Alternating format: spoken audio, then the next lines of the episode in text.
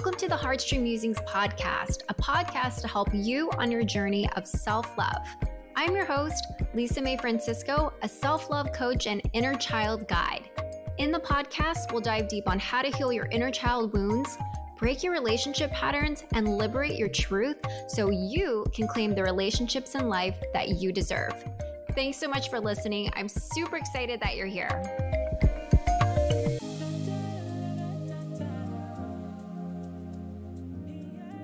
Hey, everybody. Welcome back to the Heartstream Musings podcast. I'm so excited for this episode because I have a dear friend of mine, and I normally do not have male guests. So mm-hmm. you are actually my first one. I'm going to introduce Aamir Rasheed. And Aamir is actually a former engineer and product manager, and he's currently a writer. He graduated from UC San Diego with his bachelor's in computer engineering, then Stanford, what, what, with a master's in computer science. And he's worked at various tech companies, both big and small. And he recently quit to travel the world and start a business. And Aamir and I actually know each other from this community in San Francisco called The Commons. It's a co working space in Hayes Valley. And we were both in the community of founders, startup founders, or just like entrepreneurs. And I remember he and I were just quickly chatting. But I'm so excited for you to be here. I feel like a lot of our conversations are very much podcast worthy. And so it just made sense to have you on here because this season I'm having a bunch of guests. So thank you for being on the podcast. I'm really excited to be here. Perfect. Perfect. So do you remember that first time that we met? yeah, yeah. I remember the table we were sitting on in the commons. It was right next to the door. And I think we were just saying hi or something. And then it was like a 45 minute like an hour long conversation. It was a casual one right there. It totally was. And it was actually an impromptu coaching session in That's a way. yeah. And honestly, I never told you this, but it's something that I remember. And this was even before I quit my nine to five and I was just in that phase of can I do it? Can I not? And luckily, the universe supplied me with a community of people who were already doing amazing things on their own, already entrepreneurs. And I remember just like testing it out, seeing if it would work. And you said something to me of at the very end, you were like, it's undeniable that you have a gift for this. Mm. And I, and just a stranger, we maybe we only said hi and bye to each other, but the fact that I was able to coach you on something in real time and help you find something that was meaningful to you, like just that statement alone gave me the gumption of like understanding that someone saw me the way that I always wanted to be seen and that I could do this. And that was like everything. I was like, all right, I think I'm going to do it. And that's that was like so impactful to me because you said that yeah, I'll never forget it. Oh, that's really wonderful to hear. I'm, I'm glad that you remember that because um, I, I still believe it. We were both in a phase where we're both thinking about quitting our jobs and we're both, right? Both of us were sitting at the edge of the pool being like, do we want to dive in? Not really sure. But I think like literally within 10 minutes of talking about ourselves, I think you just you just have this ability to strike the balance between curiosity and like comfort. So you take mm-hmm. curiosity in another person, but also make them really feel really comfortable like 30 minutes in and, you're like Aamir, you're an artist right? You're an artist. And i'm like huh i never thought of it that way but i think a lot of the things that i do come from like this deep passion and sense of beauty about things. And you really mo- that was like a really motivating conversation for me. So yeah like 45 minutes in i was like wow just met you and i already feel like you're my coach. That's crazy. You, you definitely have to do this. This is what you're made for. Oh my gosh. And so alluding back to that topic of being an artist and then I was just reading your bio of you're an engineer, product manager. That's very much like logical, rationale, science driven. How do you balance the two? Because now you're really diving into writing and expressing yourself. And side note, Aamir also was a part of my Artist Way group. And so, how do you strike the balance between the two? Yeah, I, I'll, I'll be honest and say I'm not in a very balanced person. I, I am somebody who likes taking things to the extremes.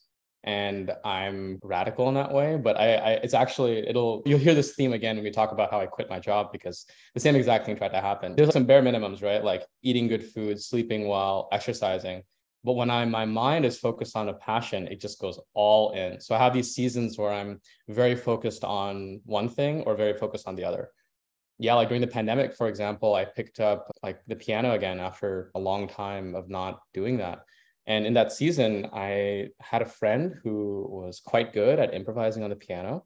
He's still way, way better than me, but just like literally over the course of two years in the pandemic, just playing, I was eventually able to like improv uh, on the piano, which is not something that I was taught to do or anything, just because it was, I was like focusing on that a lot in my free time then. So yeah, I think I have seasons where I'm really focused on art and seasons where I'm really focused on logic. I don't break it up that way, but just generally passions in my life. And yeah right now this is the season where i really focus on building a business. So that's what i'm that's what i'm spending my time now doing. I actually it's funny i was i was i was writing down my goals and like i had my ideal life written down. And my ideal life is that i have a business that's like working really well. But then on the weekends i go perform in clubs. Wow. In like my original music. And i would like to, to be able to stand on stage and produce electronic music live or partially pre-recorded but like mix it live for people that's one of my life dreams. And I was looking at my goals and I was like, I don't have time to work on that right now. I actually need to go all in on on this. So yeah, seasons. Oh, do you feel like like how do you feel about that? Being able to put one of your dreams on hold? Of I don't yeah, how do you feel about that? That's interesting. I think I was feeling that I often have a very high expectation for myself, like really high expectations. And I put, I often put down far more goals and ambitions than I can currently hold at any given time. And in the certain phases of my life where I've done that, I have gotten like mediocre results in all of them. But when I have like a T shaped motion to my life where I'm like, one thing maybe two things that I'm really focused on, and everything else is like at maintenance or like a slow burn, then I tend to perform really well and I'm able to like stack wins instead of trying to get to five simultaneously. I know that I know how I get when I'm on Ableton. I will lose myself in Ableton. Like I will not be able to stop like making music and stuff. And fact is, that's my second priority right now. My first priority is is the business. Wow. Okay. This is very cosmic because before our before like recording right now, I was literally outlining all my goals. Oh, really? No way. Oh my was, gosh. I was literally going ham. Like I had no idea where this came from. I was doing frameworks, diving into everything. And it's something that's so interesting because I was in the part where it was what are the top two, three priorities that are related to your core values and season? And that's a mm. challenge of mine because I just love having my hands in everything. Like I'm very much a creative where it's if I have a divine inspiration, I'm going to go for it. And so I'm really understanding how to have coherence with my actions that are aligned with my mind and mm-hmm. my thoughts. And so it's interesting that you say that you have the discipline to know that, okay, I know that's a passion of mine to make music and eventually I will get there. And I'm okay with waiting and being patient with it. Where it's, I don't know, I have this like FOMO and I just get so excited because it's, I need to strike where the iron's hot. And how do I still remember how divinely inspired I was, knowing that's going to be a later goal? And so it's actually very difficult for me. And I remember at my old nine to five, they would always say, just do the top three things, do not do everything. And so you're inspiring me of like, oh, wow, like I should apply this T model. Very interesting. That's really interesting. Are you somebody who's able to keep like a good balance of a lot of things and compartmentalize yourself quite well? Because I'm really not, and I'm actually an admiration of people who can. Oh my gosh, I'm an admiration of people like you because I have like too many irons in the fire. Mm. And I can do it, and I do it like I think I'm really good at multitasking, but sometimes it gets too much for me. So I'm trying on a new like set of clothing. So Yeah. You know, we should also we should just take a minute. Uh, it's funny you mentioned like another cosmic coincidence because that happened several times over the last six months that I've known you. Like we both were in that phase of life just before we quit. And then we didn't talk at all for two or three months. And then we run into each other with the artist's way thing. And you're like, hey, Aamir, I quit my job. We're like, oh, holy shit, me too. I quit my job. Like we both actually took the plunge completely independently. So like when you said there's another cosmic coincidence, I was like, ah, another one. oh my God. I know. It's crazy. And so I'd really love to talk to you about that of just what was that experience like of working for these amazing tech companies and then all of a sudden realizing you had another passion that was outside of it and pursuing something on your own like where mm. did that inspiration come from yeah i think there's i think you'll notice this in tons of people's personal stories that there's like this one moment that did it all right and i think you could probably tell most stories that way but in all honesty it was more like a death by a thousand cuts mm. i started to have this feeling that it was time to move to the next thing, maybe like last October or November.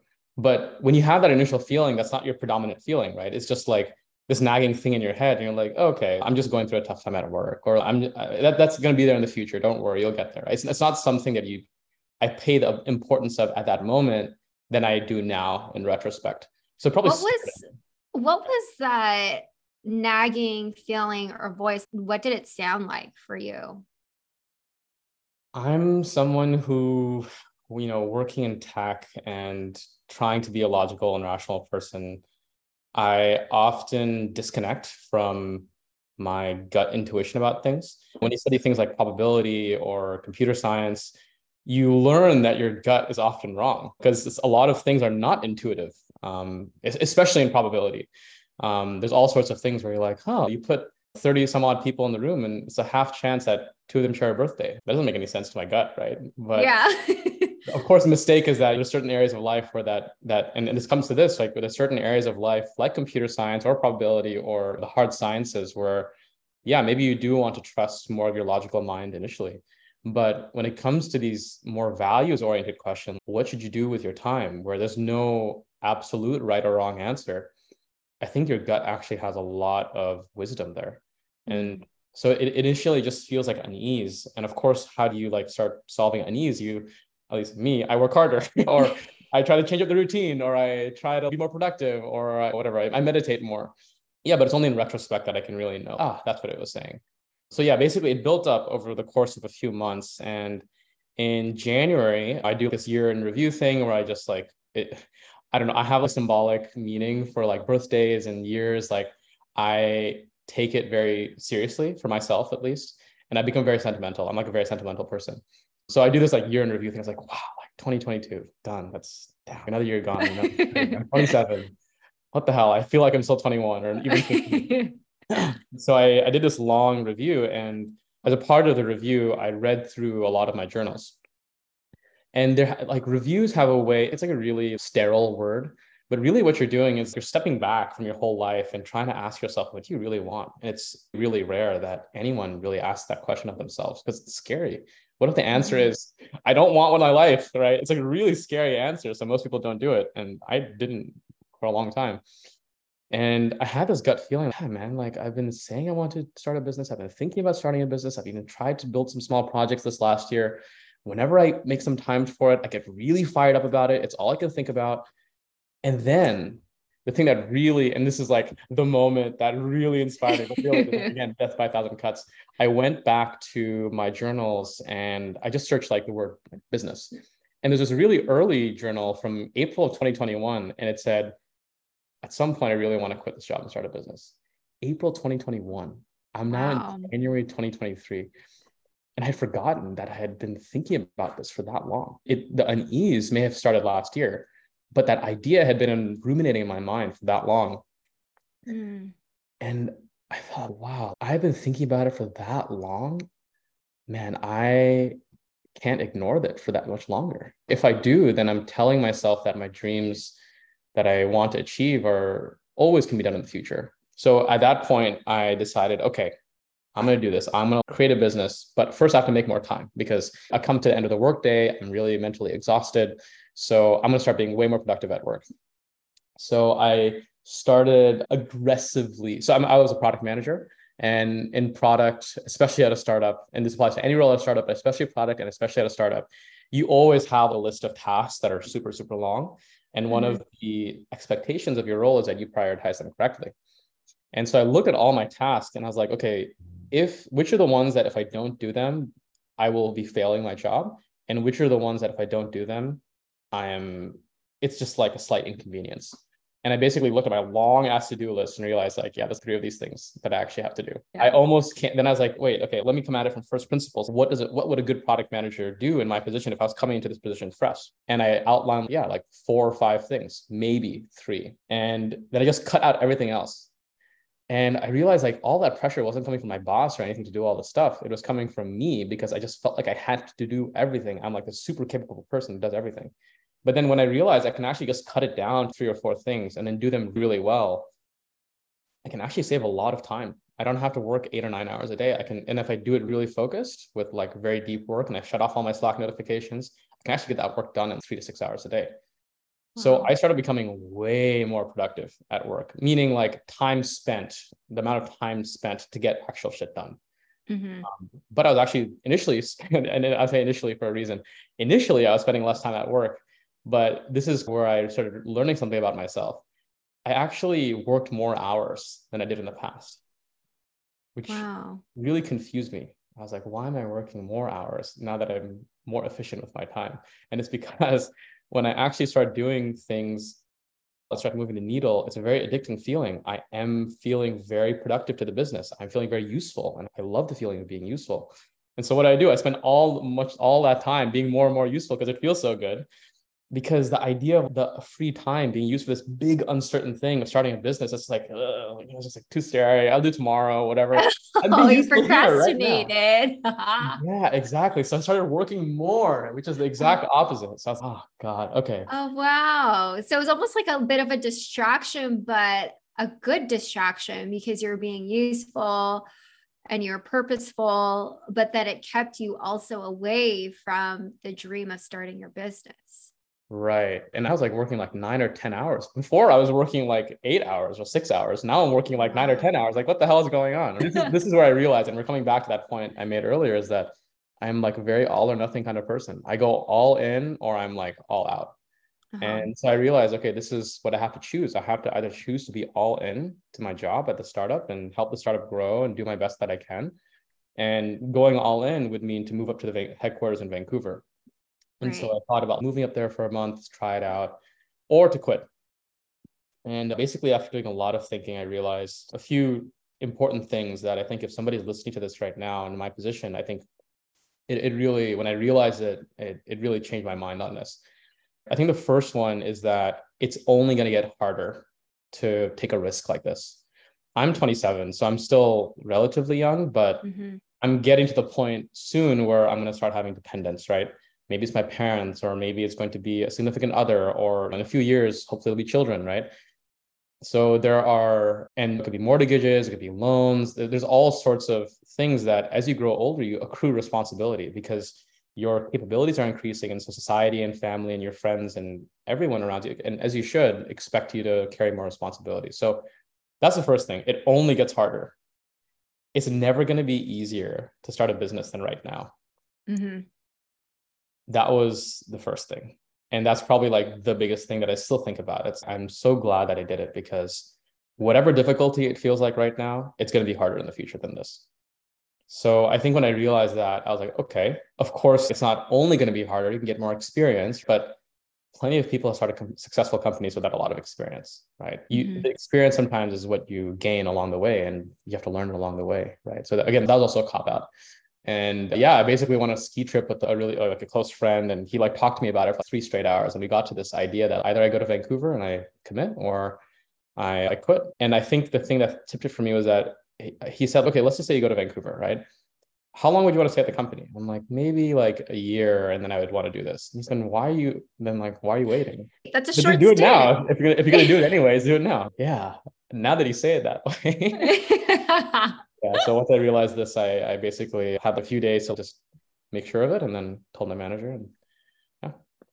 Wow. So how was that conversation of or just feeling so confident and sure of your choice and then sharing it with mm-hmm. the world and your manager? Yeah, I mentioned that I did my review in the beginning of January, and all of January and February, I was like trying to like do be super productive and do both at the same time, and it's just not working out. I was actually working more hours, and then I went on that ski trip with my friend like beginning of March, and so mid March, I remember I think it was March fifteenth um, ish. I told my manager, and um, he was like, "Oh." I, I was like, he's like surprised because I, I hadn't told him ahead of time and stuff. He's, I'm really surprised. And I was, and I explained to him my reason and I told him why I wanted to quit. It's I actually want to start a business. And he's let me just you think about it for a few days. I'll think about it for a few days. You're just bringing this up for the first time. See if you still feel this way on Monday, and then we'll talk again. Monday comes along. Of course, it's been brewing for a year and a half. So like and he's okay. Aamir, I think in another situation I would have tried to convince you, mm. but I really actually respect that you're quitting for that reason.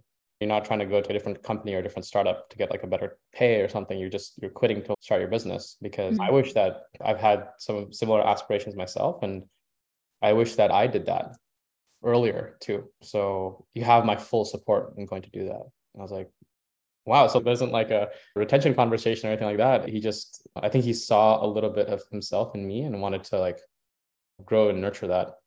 And I think this got taken to the extreme because then the CEO, because my manager reports directly to the CEO, and the CEO was often in contact with the work that I was doing at the company. We got up to, to get a, a coffee after work, I think. And I was like into the conversation. I was like, okay, the CEO is different, right? He's gonna, it's like times are tight, belt is tight. He's gonna have a list of reasons why I need to stay. And I, I, came up with a list of objections and like saying this is what I really want. Obviously, I could just leave if I wanted, but I wanted to leave off with a good note and I wanted to help them see that. So we go off on this conversation. He's so let's talk about it. You want to leave? And I'm like, yes, that's right. I want to go. And I'm like, I'm in my mind, I'm getting prepared. I'm like, oh, he's gonna like try to convince me to stay. He's gonna offer me a pay raise or something like that. And he's, I talked to your manager about like why you're leaving, and yeah, I'm like actually really excited for you to go. Wow. I was like, actually, my first reaction, I didn't tell you this. My first reaction was like, why do you don't want me to stay? I thought you. it's like you, you go to break up with someone and they're like, okay, like, what? You don't even want, you're not gonna put up a fight? and then I was like, wait, really? Like this, like nothing? He's yeah, like I I'm actually just really happy for you. I really want you to go and try that. Don't get me wrong, we really need you. And you know, right. we're the, and we were in the middle of launching our first like actual product. And I was the only product manager at my level working on that, and we really need you. And later on, he convinced me to stay a little bit longer than I was intending, like for six weeks versus four weeks, which was fun because I got to release the product that we were working on. And I, and I pushed him and I said, like, how come? He said, look, Aamir, I was your age when I started this company. So mm-hmm. how can I stop you from wanting to do that if that's what you want? Go do it. And I will provide you whatever mentorship you need and any connections or intros to investors that you need. Just hit me up, let me know. I'll be the first introduced to them. And I was like, wow. But I was still suspicious. So I asked him, like, Kevin, like I I, I know you see that part of your journey and what I'm doing right now. And like, why are you like, and, and he's look, Aamir, okay, you really want me like the other thing is I'm just like proud that we now have parallel domain alumni that are going off and starting their own companies. And that's a point of pride for me too, as a CEO. Like my company has gotten to the point where we can now have alumni that are going off and starting their own companies. Like that makes me feel proud too. I was like, wow, I was expecting to be a lot more adversarial, to be honest. Uh-huh. Um, yeah. Given like the role I was working on in the company and how critical that work was to what the company's future direction was going to be at that time. But yeah, I, I feel like I have a lot of respect for both my manager and my CEO for I think seeing the desire that I had and how serious I was about it.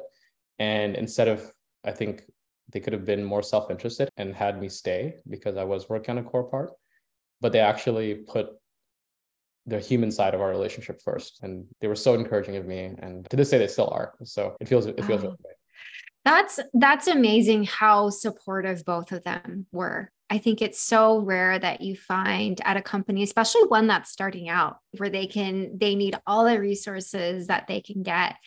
And the fact that you were at that level being a project manager and you're about to like roll out something and they still even put your best interests at heart. It just really shows the level of care that they have.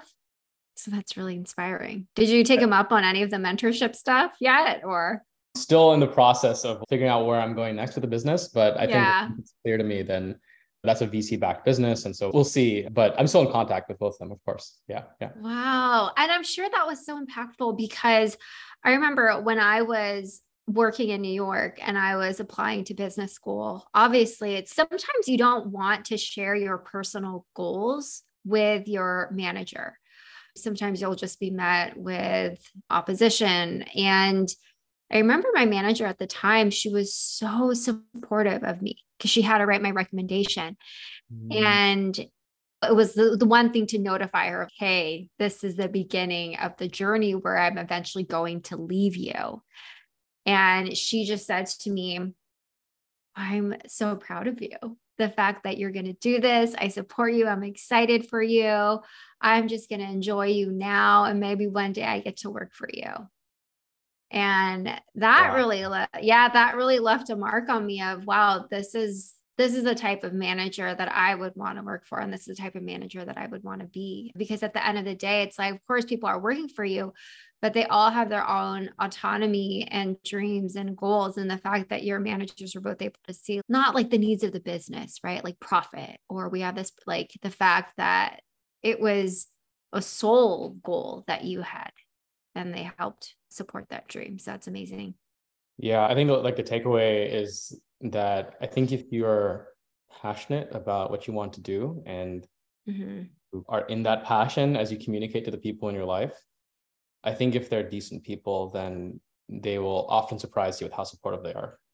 I know. So then after you had that conversation, you wrapped up the six weeks there. What did you do afterwards? Yeah, during those six weeks, it was a very tumultuous time, like in the sense that I was very focused on finishing out my role to the best of my ability. We were just releasing a product the fifth of those six weeks. We were releasing our first really customer facing product, not service. Wow.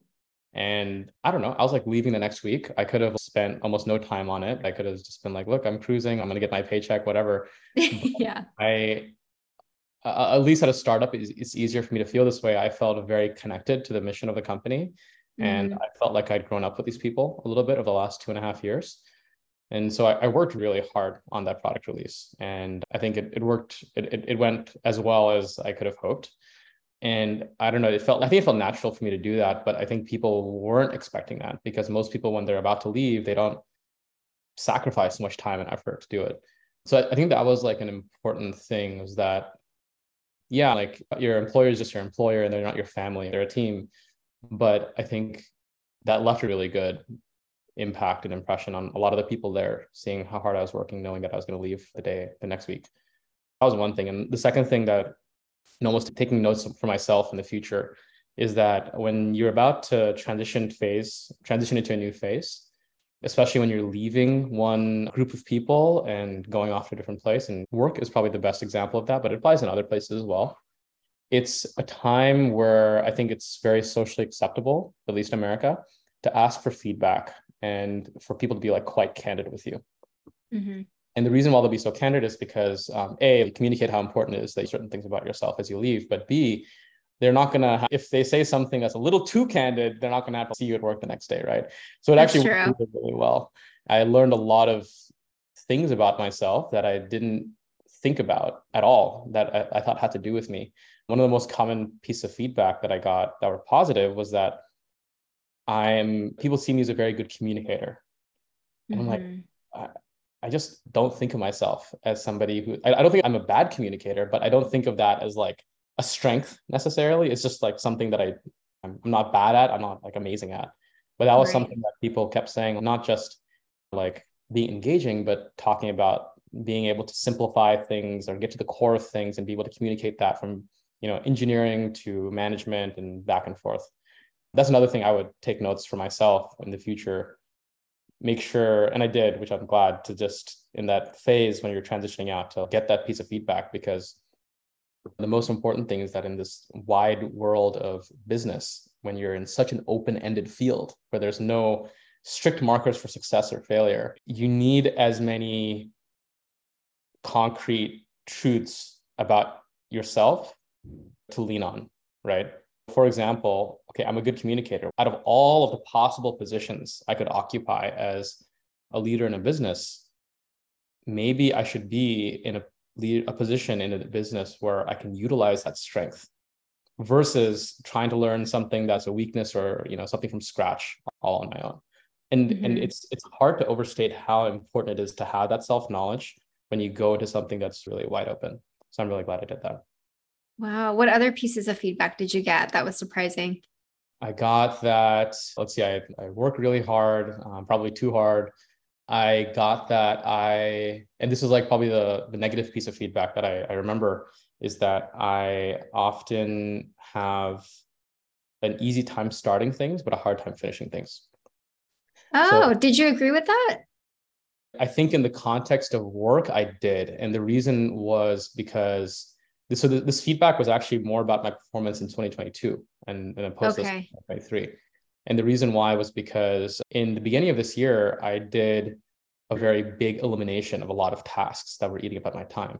And so what ended up happening was that a lot of the important stuff got 80% done. And that 20% of time was going into all the other small tasks that I didn't actually need to do. Mm. But when I started putting a lot of my effort into a few tasks, I actually ended up finishing things 100% of the way through. So it actually taught me oh. real lesson to takeaway was that when I start prioritizing my time, I end up following through on things that are important to me. Oh, okay. Wow. And so, how did you celebrate the end of the chapter in addition to yeah. getting feedback from people and integrating that? I went out to, and like on the last day of work, all of us who were in the office went out and we basically, I think we went to a bar and we went to get food together. Yeah. And it was, it was actually quite ceremonial because the, the CEO was there and I felt like it was like really nice to have that last day because for the last two and a half years, he's been my superior or my superior. And that day it felt like we were dissolving that hierarchical relationship and becoming more of just like two humans who know each other you know yeah it was quite symbolic actually it felt yeah this is like as good of a transition out as i could have hoped for that's amazing. And i think it's so important that not many people do is just honor these rites of passages or milestones or do rituals around it like you did of even when you have your birthdays like what do you do? You do reviews. And then even transitioning out of this job you did a review of yourself like i want feedback.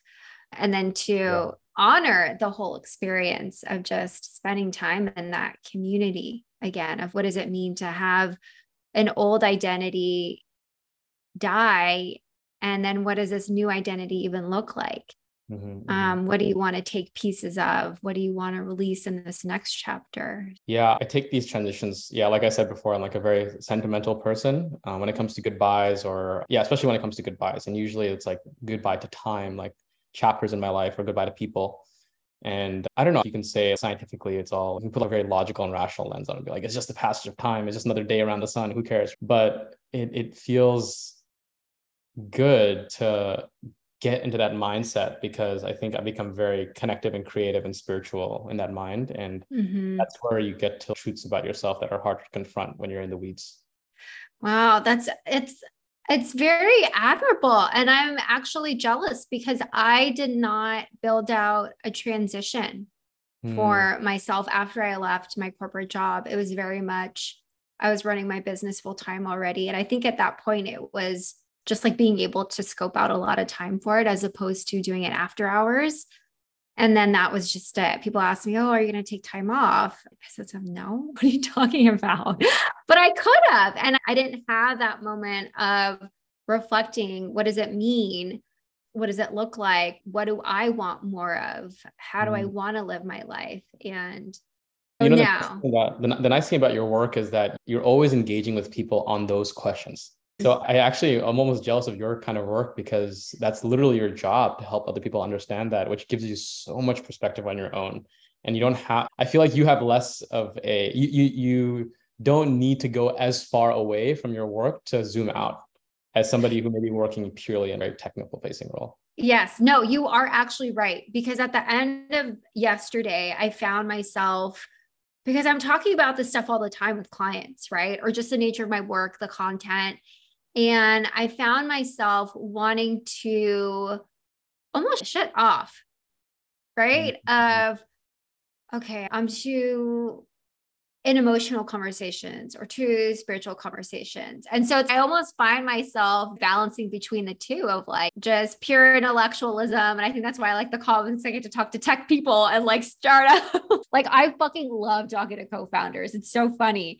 And then it's just like this other side where it's super spiritual and woo, mm. but like noticing that within myself. So I like that's like a way for me to make me feel better about not having the transition. so thank you. no, I, I think I I would have been a lot less um, sentimental if I knew what I was doing next. And I think that's the nice thing. I think you had a very clear idea of what you wanted to do next. I think when I was making that jump, I had this vague idea of starting a business, kind of still do, vague idea of starting a business. And it's so open ended that I actually needed to like take some time to get my previous job out of my mind and my previous life out of my mind and really zoom out and think through it. But I think if I had a business idea and I had the funding to do it and I had a product built out, which is maybe the analogy for what you had at that time. Yeah. I, would have wanted to take a break. I think I I would have just wanted to jump right in because I, I would be so excited about doing that. It's almost like the way that I describe it to people is you break up with someone, but you're gonna find an apartment to move out, and you found your apartment and you just can't wait to decorate it. Right. Like you've been in the process of uncoupling in a way of wanting to know what your identity is. What does it look like to embody that? And so that's where I was with it at the time. Yeah, it's, I think the fact that you're bringing that up and you're remembering that, it probably means that you could probably take a day or two and you would probably get a lot out of it. I guess. I, oh my God, no, today, especially today when I was doing my goals, because that essentially was my transition. Like the mm-hmm. way that we did it, or I did it, was what do I want to take from feel so corporate right now.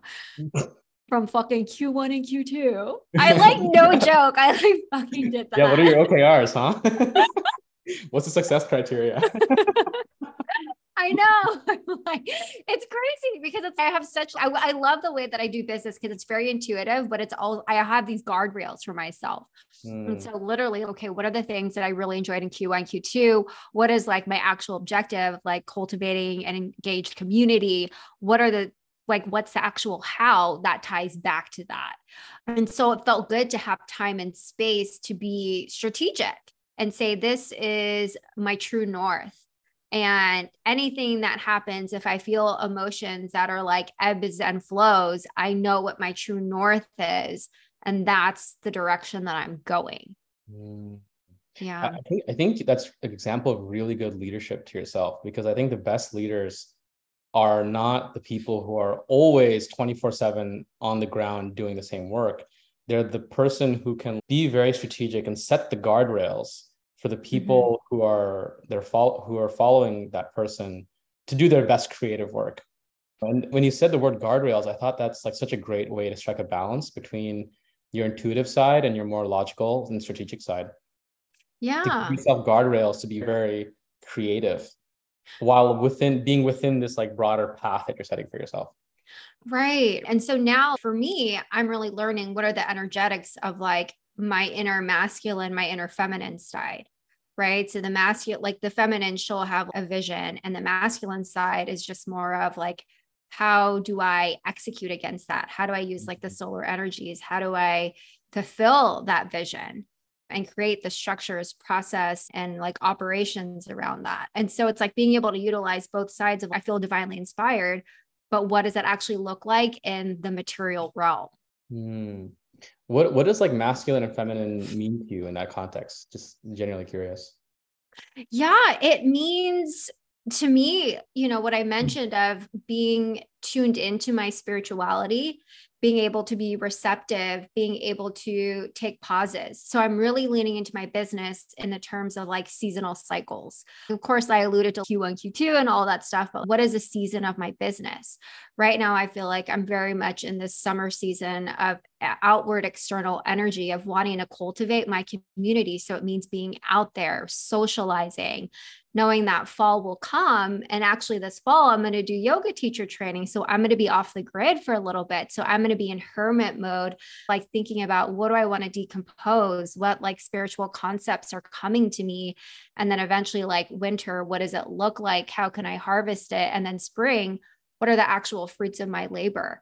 And so being attuned to my cycles, my energy, what am I feeling, first of all, like physical, emotional sensations, being able to communicate that. And then if I feel inspired, to your point of knowing like the strategic masculine side of, is this the right time?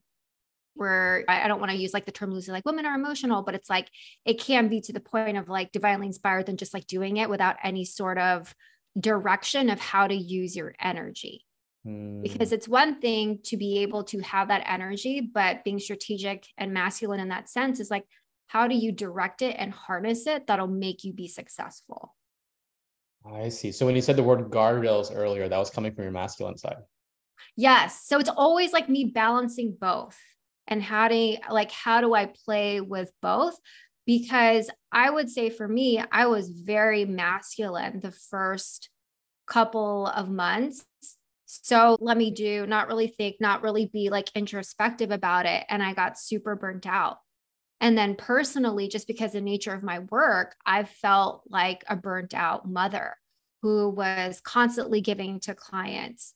And I was like, I am not taking care of myself. What does that even look like? I just want to be like when you have to, when you are a leader and you're making decisions, I was very much like in my masculine side. And then when I wanted to come home, I was like, I just don't want to have to make decisions. I'm mm-hmm. doing it all day, 24 7. I just want to be in flow, receptivity. I want to relax. I want to just date, like all of those things. Mm. And so it almost got me to that point of like where I like started hating everybody. no, I, but I, I think everybody needs that kind of balance. I think that's why yeah. the artist's way the two cornerstone habits are to do the morning pages and to take right. a state. Because the, by nature these things are very intuitive experiences. They're not mm-hmm. meant to be mm-hmm. figuring out and logical strategic experiences. The morning pages is literally just like literally sit and don't stop writing for three pages. Yeah. The more and the the date is i think they explicitly say don't bring your phone. Don't like bring a friend. You have to go alone. Yeah. Most bring a notebook and just go take yourself out somewhere. That's about as intuitive and I guess maybe more on the feminine side as you can get.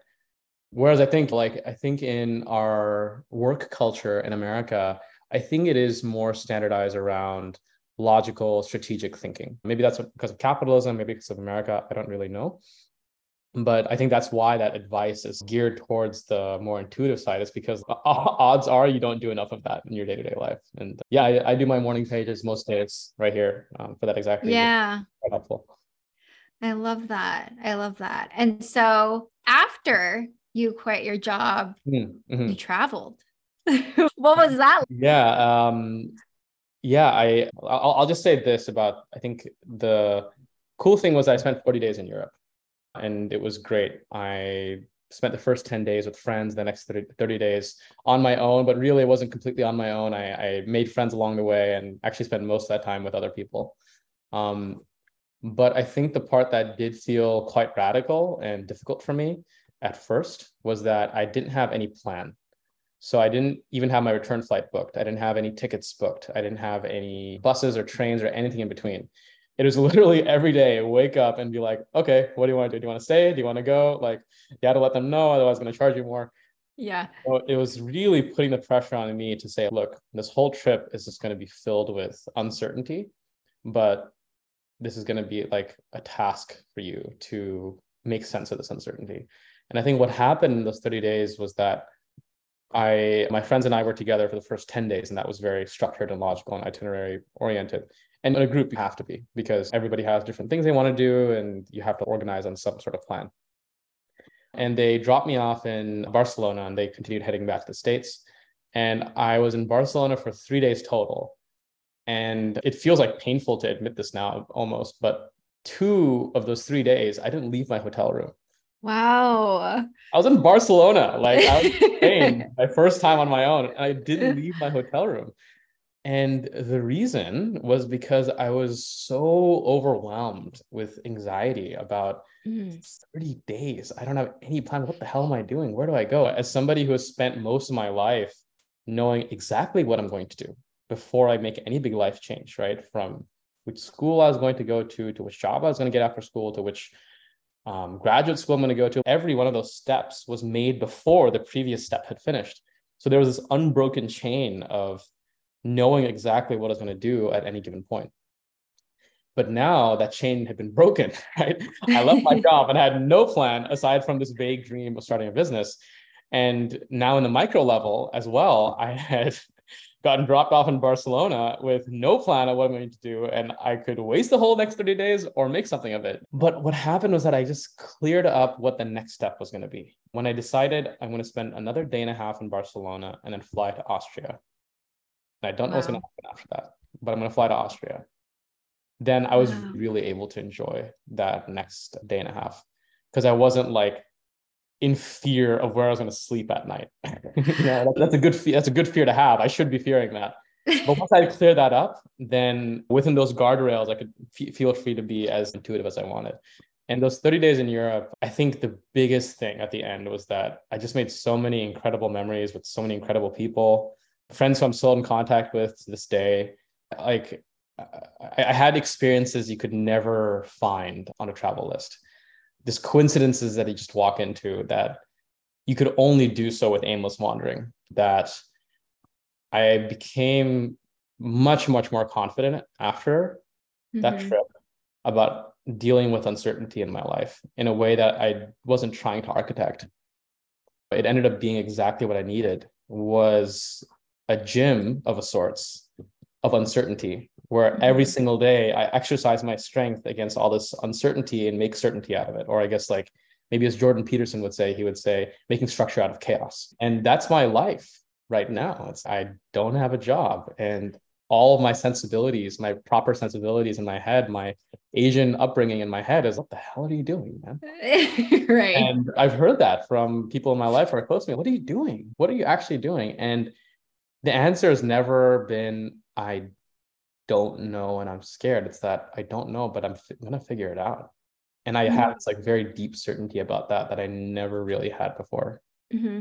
Did you have that confidence before you were on your trip, or was that the thing that you finally understood? Was I know what I'm doing and I'll figure it out?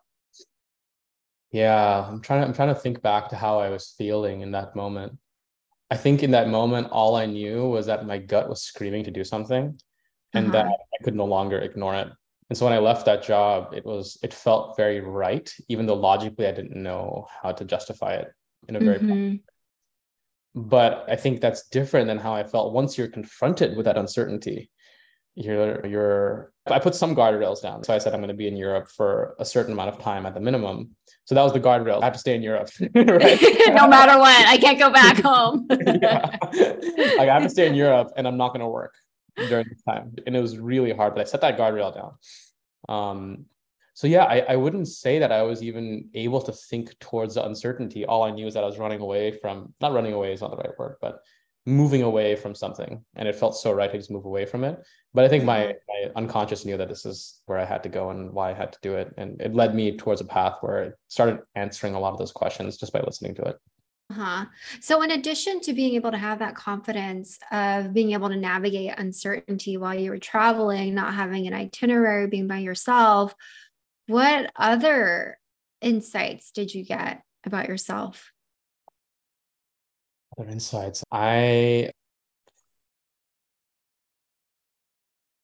you know, I have a whole journal of them. I'm trying to say like which ones. I think I didn't have a lot of super deep insights that like completely changed my life. There was nothing that was like, oh my gosh, like I completely switched my mind on something I never. Yeah. Thought. And and I think if anybody listening to this just looks back at their own life when they had those changes, I think in retrospect, tell a story to other people, it's nice to focus on a single moment, right? That moment when I look back at my journal and it, I suddenly realized and I had to make the change, right? But always like these big changes, they happen slowly over time. Mm-hmm. It's rare, at least in my life, that there's like this one big event. And I think the same applies to like these insights. A lot of the knowledge becomes embodied before it becomes conscious. And there was a lot of confidence to the way that I carried myself Mm-hmm. um, that came out as a result of that trip. So I guess like maybe now I'm like just reflecting on it. I think I had to talk to a lot of strangers, a lot of strangers. And I had to be open to that kind of help from them sometimes. I was in uh, Vienna and I didn't have money for the bus and I had to take the bus. Otherwise, the next one would have been like six hours and I didn't have a place to stay. Right? Yeah. And the bus driver said, look, we don't take card, we only take cash. And I didn't have, I hadn't any exchange, any cash point. And a passenger got out from inside the bus and went up to me outside and said, Look, I'm going to pay for you. Like, just transfer the money to me later. I didn't even know he was listening to my conversation with the bus driver, but he got out, paid for a complete stranger. And like when you do that kind of thing, you, you can't guarantee that you're going to get your money back. He, he really Right. did that as a gift. I- of course, I eventually did get him his money back, but to be open to that kind of serendipity, you have to be flying by the seat of your pants. yeah. Oh, and I, I guess that's one thing. It's yeah, I realize that I have this like confidence now going into a situation that's very uncertain that I didn't have a tolerance almost to uncertainty I didn't have before. and it almost makes you believe in humanity again. Just that someone who is being able to help you in your time of need. I think this makes me I don't know if it makes me unusual, but I think there is a lot of despair that's sold on in media and especially on social media, despair, especially on certain sites, goes quite viral.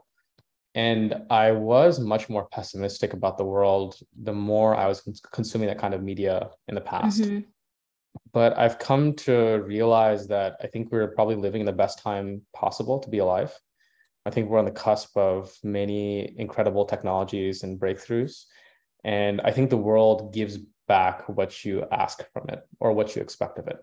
And so when I was walking around in Barcelona or in Budapest or wherever, and I was just excited, just literally excited to be there, the world works in ways where it reflects that excitement back at you because the world presents something to be excited about because you're looking for it and the world presents people that are excited to be hanging out with you because you're excited to meet them. Mhm.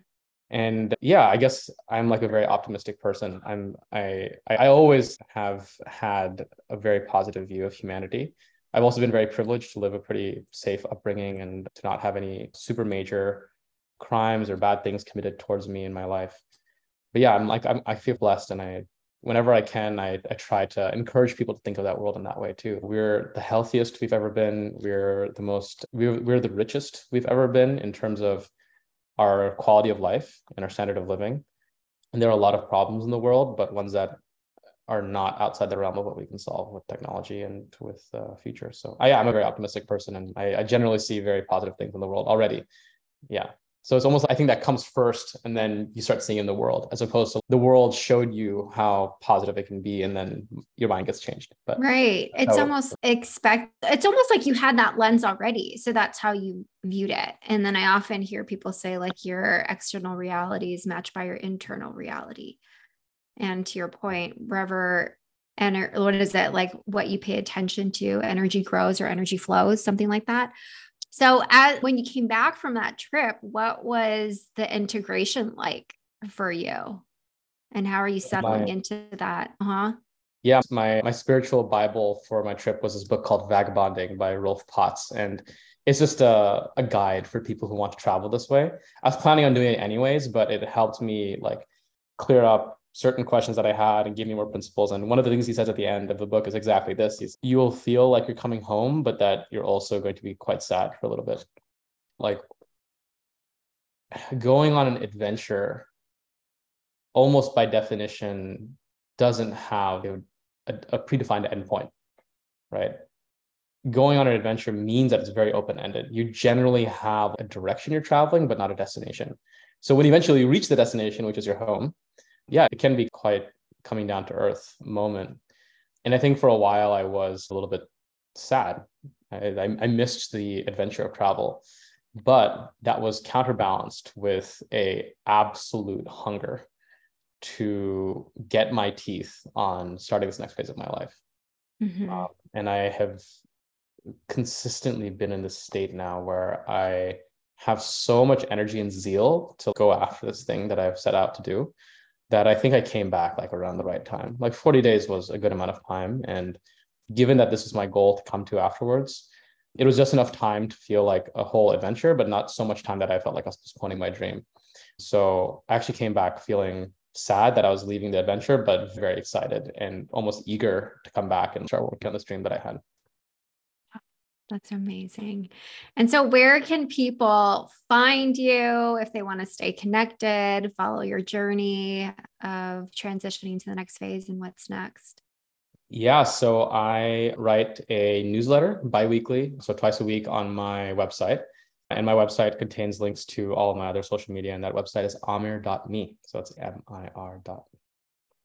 Perfect. And we'll put it in the show notes. And is there anything else you want to leave the audience with? Any other last musings? There have been a lot of people, I think, in this situation. I think if you're around my age, I think you've been in the corporate world for a few years. And I think you may be thinking about maybe not transitioning to your own business, but just transitioning into or out of a relationship or to a new area that you've always wanted to live in or just to another job. And I think there are a lot of anecdotal uh, evidence that I've seen that if you have this desire to blow up your life, it's it it if by the time you become conscious of it, you generally are really ready to do it. Generally speaking, I wouldn't say that advice unanimous across the board, but I think generally speaking, if you're like if you're thinking about blowing up your life for whatever reason, it's scary. The thought of it's scary, but it's always easier on the other side. And I think you always become grateful that you did it. So I'm as happy now as I've been in years. Wow, that's amazing. And one last question that I always yes. ask my guests is what are you doing to fill your own self love cup and connect to the little you? Taking care of my health. I've been through a lot of ups and downs with certain chronic health diseases, like with sleep and with bodily injuries. And going to the gym every single day and sleeping on time is in the context of that the best self-love that i can give myself and every time i do it it's like i'm putting like a hundred dollars into my my my bank account and, and, more broadly i think it's the vessel that you're going to experience the rest of your life and, and this applies to anybody listening to this unless you're an ai in which case but i've never met somebody who regrets putting more time into their health met a lot of people who've regretted putting more time into work or putting too much time into a codependent relationship, but I haven't met anyone who is regretting health. always so if that's one oh. you could take away, yeah, definitely take care of your health. Amazing. Thank you so much for being on here. This is wonderful. I'm so glad that we got to connect and you got to share your story and experience. I really appreciate you having me on. It was really enjoyable and I actually learned some things about you that I didn't know. which is always great. And uh, yeah, it's like a good reflection for myself too. Yeah, awesome. Thank you everyone for tuning in. This has been another episode of the Heartstream Musings podcast, and I will catch you next time. All right, bye everyone.